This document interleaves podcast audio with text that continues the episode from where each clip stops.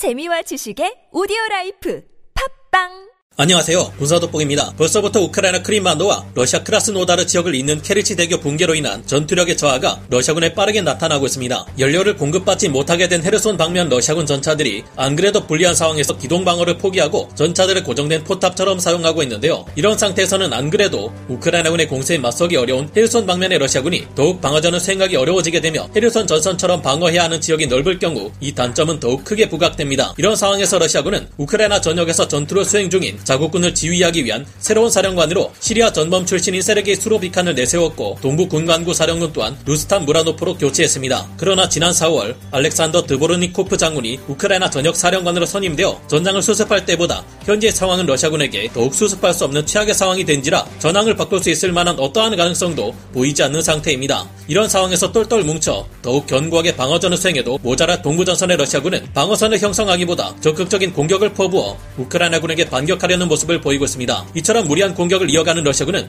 지금도 하루에만 한 개 대대 전술단을 이룰 정도의 엄청난 장비가 파괴되고 있으며 안 그래도 부족한 전력을 스스로 더욱 떨어뜨리고 있다는 평가를 받고 있는데요. 이제 곧 라스푸티차가 시작되면 러시아군이 잠시 숨을 고를 수는 있겠지만 그 이유는 더욱 처참한 결과만이 기다린다는 분석이 나오고 있는데 30만 명에 달한다는 러시아 예비군들이 훈련에도 제대로 써먹지 못할 가짜 목총들과 목재 수류탄을 운용하고 있다는 것이 확인되어 저런 걸로 대체 뭘 하겠다는 말인가 하는 한숨이 나오게 만들고 있습니다. 이제는 1960년대에나 쓰던 2세대 전차이자 아무 대전차 무기로 쏴도 한 방에 박살난다는 T-62 전차마저 노획당하고 있는 처절한 러시아군의 신세를 알아보겠습니다. 전문가는 아니지만 해당 분야의 정보를 조사 정리했습니다. 본의 아니게 틀린 부분이 있을 수 있다는 점 양해해 주시면 감사하겠습니다. 현지 시각 10월 10일 여러 오신트 보도에 따르면 헤르손의 러시아군 전차들이 더 이상 기동방어로 수행할 수 없게 되며 러시아군의 폐색이 점점 더 짙어지고 있습니다. 이 원인으로는 역시나 최근에 발생했던 케르치 대교의 붕괴였다는 분석이 나오고 있는데요. 연료가 없어 전차를 움직일 수 없게 된 나머지 고정된 포탑처럼 사용하는 방법밖에 없는 것입니다. 기동방어란 기동전의 개념을 방어전에 도입한 것으로 원래 공세작전인 기동전을 펼칠 때 사용하는 정예 병력으로 아군 방어진지에 침입한 적 기동부대를 초토화시키는 것을 말합니다. 현실적으로 방어하는 쪽이 공격자에 비해 유리하다는 점을 공격자 측도 알고 있기 때문에 실제 공세작전을 벌이는 부대는 방어전을 수행하는 상대방에 비해 병력과 물자, 장비가 우월한 상황이 많습니다. 이외에도 넓은 전선에서는 공격자가 방어자에 비해 유리한 측면이 있는데요. 현재 방어자 입장인 러시아군은 정확히 넓은 헤르손 전선에 어디에서 진격해 올지 알 수 없어 많지도 않은 병력을 넓게 분산시켜야 하는 반면 공격자인 우크라이나군은 러시아군 방어 진지 중 취약한 한 곳을 골라 병력을 집중 투입할 수 있기 때문입니다. 방어하는 쪽인 러시아군이 이에 대응하려고 넓게 퍼져있는 전력 중 일부를 동원해 방어를 강화하려 하면 우크라이나군은 그 즉시 공격 지점을 바꾸면 그만입니다. 러시아군이 공격받을 것으로 예상되는 어느 한 지점으로 병력을 집중시키는 탓에 병력이 빠져나간 곳이 새로운 취약 지점이 되고 우크라이나군은 당장 경로를 틀어 이곳을 공격해 돌파구를 마련할 수 있는 것인데요. 이럴 때 기동전을 어느 정도 수행하는 것이 가능한 정예부대가 방어자인 러시아군 측에 남아있다면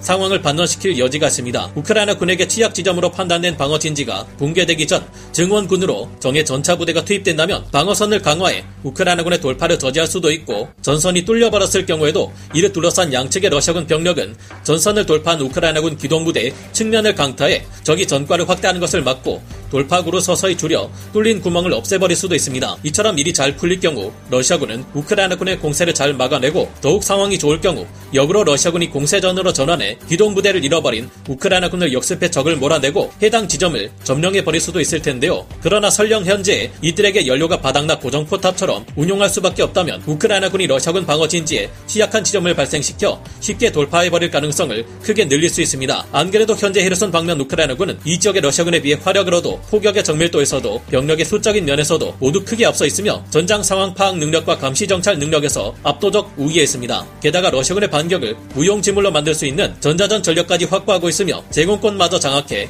공군의 전술기들에 의한 항공폭격 지원까지 받을 수 있는 상태인데요. 반면 케르치 대교를 통한 보급이 차단된 헤르손의 러시아군 제49 연합군이 현재 보급을 받기 위해서는 가까운 거리를 크게 돌아가는 위험과 고생을 감수해야 합니다. 그 이유는 멜리토폴에서 헤르손으로 바로 이어지는 철로가 없기 때문인데요. 멜리토폴의 열차가 헤르손의 러시아군에 보급을 해주기 위해서는 남쪽에 있는 크림반도로 먼저 이동한 다음 북쪽에 있는 헤르손으로 보급을 해주어야 합니다. 아니면 멜리토폴 역에서 열차에 실었던 장비와 물자를 하역한 다음 보급 트럭들을 이용해 이를 서쪽에 있는 헤르손으로 옮겨야 하는 상황인데 문제는 러시아군에게 이 같은 차량이 그다지 많이 남아있지 않다는 것입니다. 이 같은 보급은 당연히 효율이 크게 떨어질 수밖에 없으며 이전 영상에서도 말씀드린 것처럼 우크라이나군의 하이마스 다연장 로켓과 파르티잔들의 파괴 공작이 이를 노릴 것이기에 크게 위험합니다. 그런데 이런 상황에서도 러시아군은 무리하게 반격을 가하며 발악을 하고 있습니다. 현지 시각 10월 10일 여러 오신트 보도를 통해 알려진 바에 따르면 동부전선 루안스크주의 러시아군이 방어전에 집중해도 모자라 병력을 이끌고 의미없는 공세를 감행했는데요. 이는 스바토프 지역을 지키기 위한 의도인 것으로 분석되고 있으나 테르니 방면에서 우크라이나군을 밀어내는 소기의 전과를 달성했을 뿐입니다. 동부전선의 다른 지역들에서 러시아군은 다른 아무런 성과도 내지 못하고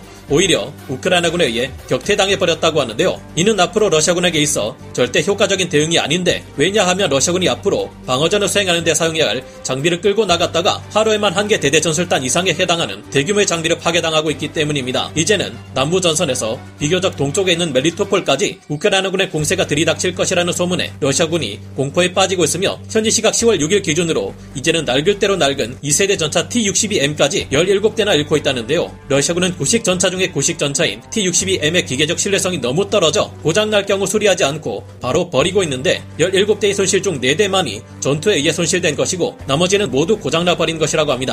우크라이나군은 뭐하러 이 고물 전차들을 노획하나 싶기도 하지만 이를 노획해 후방에서 훈련용으로 쓰려는 것이 아닌가 추정되고 있습니다. 이런 식으로 안 그래도 부족한 장비를 계속 잃게 될 경우 러시아군은 우크라이나군의 대규모 공세가 한 번 더 들이닥치게 될 경우 도저히 버티지 못하고 더욱 처참한 피해를 기록할 가능성이 큰데요. 반면 우크라이나군은 최근 하르키우, 이지움 등에서 노획한 기갑 장비들로 무려 3개 전차 여단을 신규 편성할 수 있게 된 상태라 앞으로 가해질 이들의 공세는 더욱 위력적일 것으로 전망됩니다. 반면 현지 시각으로 지난 10월 6일 우크라이나군은 러시아군에게서 모양만 총모양인 목총과 역시 폭발하지 않는 목재 수류탄까지 노획했는데요. 이런 것들이 훈련소도 아닌 최전방에서 발견되는 것을 보아 현재의 러시아군은 징집한 예비군들을 훈련시킬 여유조차 없어 일단 전선으로 투입시킨 다음 최전방에서 훈련을 진행하고 있는 것으로 분석되고 있습니다. 당연히 이런 수준 낮은 훈련을 주먹구구식으로 받은 이들은 전투력이 크게 떨어질 수밖에 없습니다. 쿠펜스크 동부에서 전투가 일어났을 때 우크라이나군에게 괴멸되고 말았던 제3차량과 소총 여단들이 바로 급한대로 투입되었다가 전선에서 대충 훈련받고 투입된 이들이었다고 하는데요. 현재 러시아군에게는 훈련소가 단 하나밖에 없어 최전방에 투입된 예비군들이나 신병들을 전선에서 전투 중인 병사들이 직접 가르쳐 운용해야 될 판이라고 하니 현장 병사들은 장비도 부족한 판국에 반만 축내고 도움은커녕 방해만 되는 인력들이 자꾸 들어온다고 짜증이 나지 않을까 하는 생각도 듭니다. 병사들을 이처럼 의미 없는 소모품으로 여기는 러시아 상부의 명을 받아